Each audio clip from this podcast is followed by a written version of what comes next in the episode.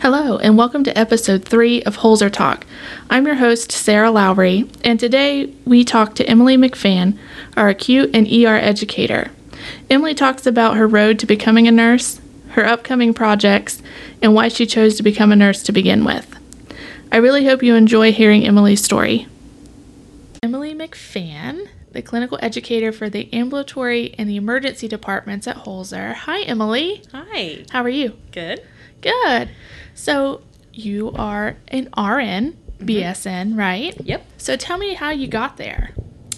How I got here. So I started in 2011 as a nurse. I started as an LPN.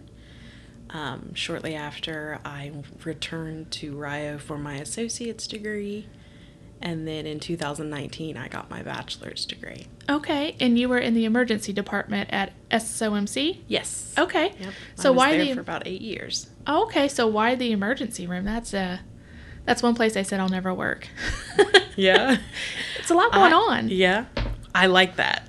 Oh yeah. Yeah. I Okay. like to have a lot of, I like to stay busy. Okay. So um, the ER seemed to be the only place that was right for me. I, I liked the the drama. I liked always having something to do And not knowing. and not knowing what was coming. what in the was door coming next. in the door. Yeah, exactly. No, we've done we've done lean projects and think from a non-clinical perspective down in the emergency room.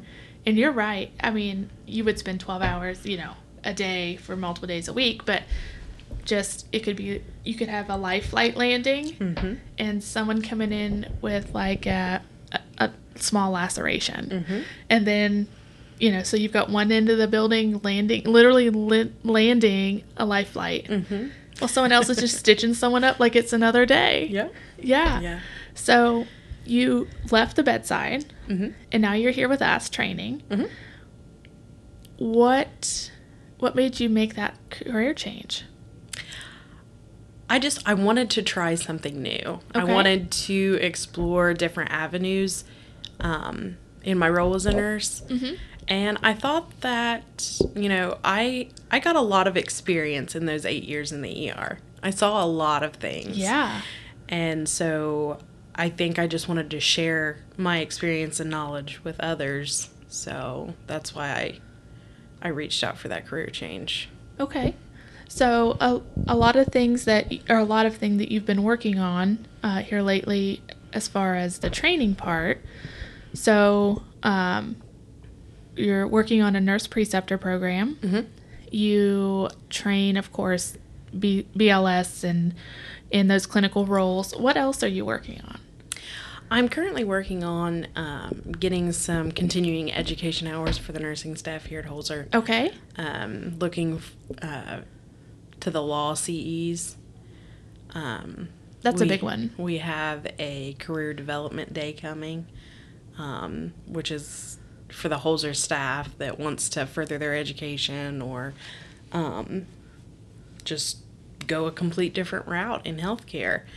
Um, we've got some local schools and some not so local schools that are going to come and talk to the staff.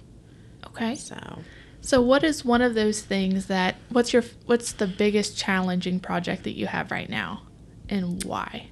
the biggest challenging project. Um, it's probably going to be that law E. CE. Okay. And why so, is that? in the state of Ohio, to get continuing education hours for law, um, there are a lot of hoops that you have to jump through for the Ohio Nurses Association. Okay. Um, one of those hoops is specifically detailing your content and what you plan on talking about um, during the entire time. And to award that time, um, it has to be precise and down to the minute. And I think that's a big misconception when we talk about, you know, when even CME and CE, it's not just about handing you a certificate saying you came and you've now you have your E." CE. There is a lot of work There's in the a background. lot. Yeah. to get you those CE hours. Yes. Right. And I wasn't aware of that until I, I started in this role. E you know, I, it- I don't obviously award CE or CME, but when I started, I help them with the CME part, especially um, in putting the hours and stuff like that. And I too was unaware Yeah. of the of the work that has to go into awarding an hour or 2 Mm-hmm. Just just an hour. Yeah. Yeah. Yeah. Yeah, and so um, the law CE. So it is a lot easier to build a regular continuing education hour, Okay. um, but the law CE is much more detailed, and you have to complete a template, and this template has what feels like a billion questions on it. um, detailing my content and how I'm teaching it and w- what I expect from, you know, the class. So, And the law CE, you correct me if I'm mistaken, that is something that's specific to LPNs, RNs, Yeah. nurse Uh, so, practitioners. Does it go up that far? Um, yes. S- I'm Okay. not sure if it's just one hour for nurse practitioners. It may Sure. be more. Um, but for RNs and LPNs, they are required in the state of Ohio to have at least one law CE for every renewal. And that's two years, right? Yes. Yeah. Is it RNs even, LPNs Odd, odd? Ah, yeah. Oh, okay. Yeah, Yeah, I yeah. knew it was something like that. Yeah. Okay. So, um, your nurse preceptor program. Mhm. That's an exciting program. To, it's not new to us necessarily, Yeah. but that you are revamping. yeah. So um, previously at Holzer, it's always been a nurse preceptor program. Yeah. But we actually flipped the switch this time. And Really? we made a nurse mentoring program. So, what's the difference?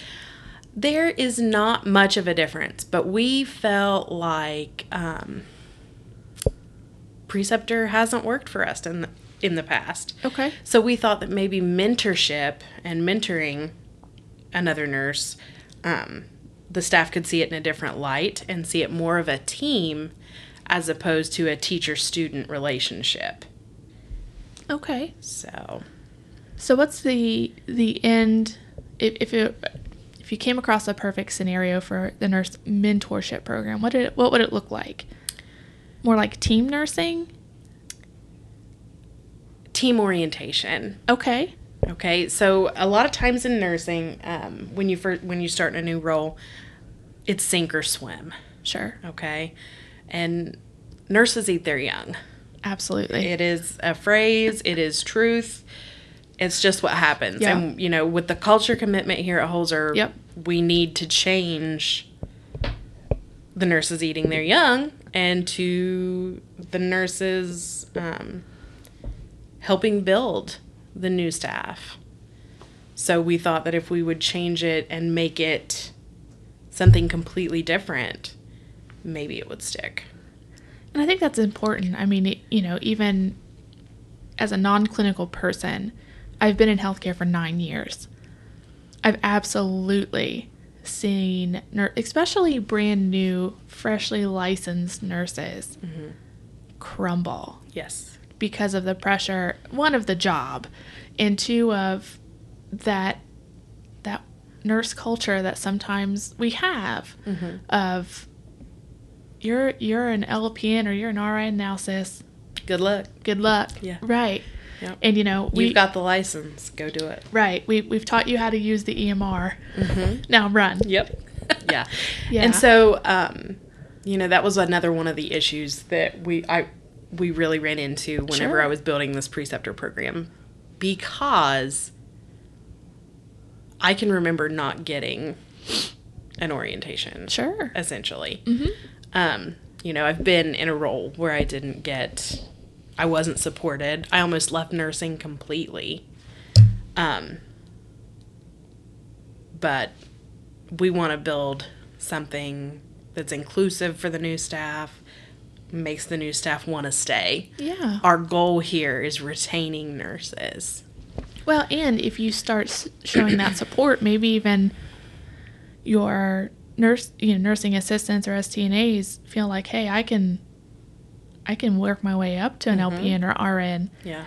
and be supported. Yeah. Because you know, I'm sure you've heard it because I know I have. You have a really good nursing assistant or an STNA, and you're like, you'd make a fantastic nurse, and they're like, mm Yeah. mm. Yeah. I've No. seen how that goes. No Yeah. thanks. Right. Yeah. So turning that into a mentorship where it's really about this staff member wanting to see their coworkers succeed Mm-hmm. really should change Right. hopefully the whole culture in general. Right. Um, but yeah, that's really exciting. Yeah. That's really yeah, exciting. I'm very excited. Our first our first class is Wednesday. oh, okay. So Also, very it's excited. A couple days. mm-hmm. Okay. So if you had unlimited resources, so now you, you've seen the bedside part of it, obviously, and now you're on the clinical education side of it. If there was no cap to resources, what was something that you would bring to your trainings? If it didn't, if price was not an option, money was no,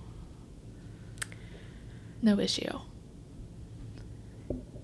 I, w- I would like to do some virtual reality and some simulation. Yeah, we did that today. Absolutely. you know i i caught myself uh, of course i'm not a clinical person anyway so so i had other people telling me like Do this. Right.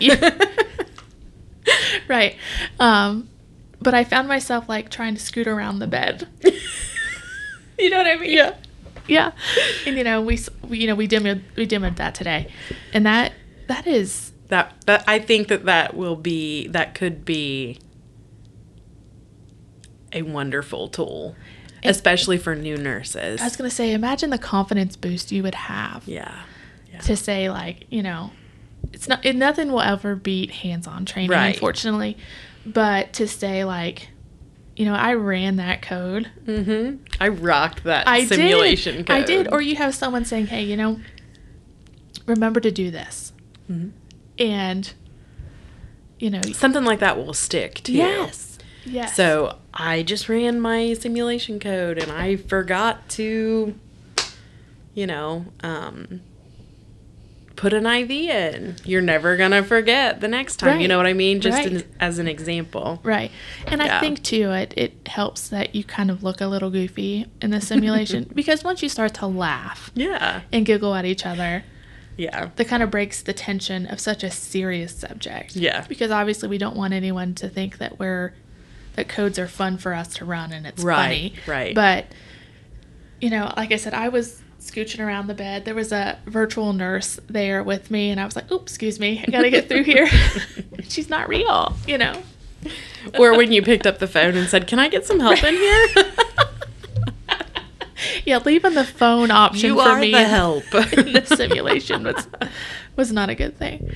No, but I mean, like you could hear the phone ringing, and you could Mm-hmm. hear the monitor beeping, and you know you could hear the lung sounds and the and the heart Right. beating, and you know I even I don't know if you were in there or not, but I took the patient's blood sugar.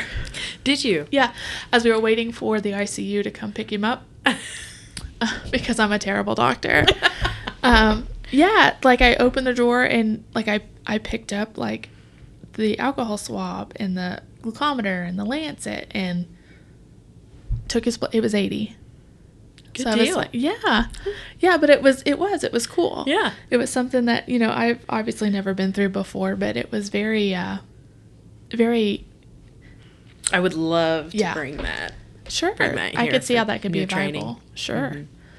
So, um, my last question is when you're building all of these trainings or revamping some of them, what is it that makes it an Emily McFan training?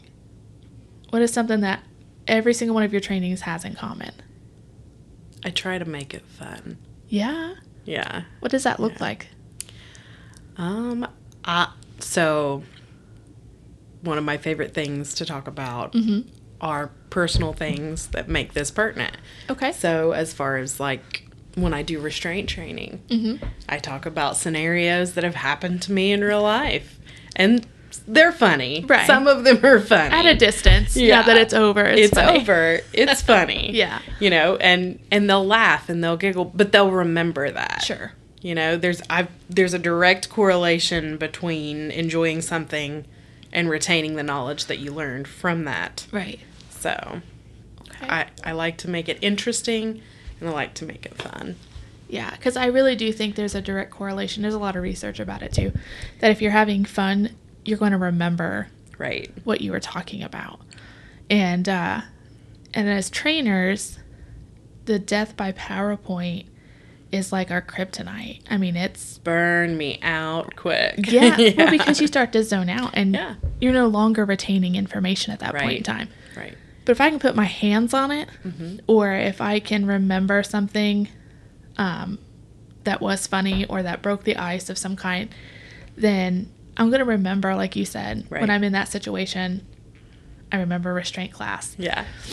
Another thing that I always like to do is I like to volunteer to be the hostile patient. Yeah. You know what I mean? So, like, no one has to feel really awkward or if they're getting checked off on, you know, whatever. During COVID times, we made a ton of training videos. I was always the mad patient.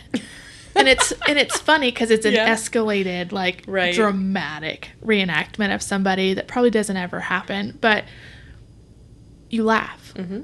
and then you're like, okay, if if this person can keep a straight face, while this other one is being an idiot, then then I know what to do. Right. And I know what to do. Right. Okay. Well, thank you for coming by. Thanks for having me. Oh. All right. We'll see you later. Thanks.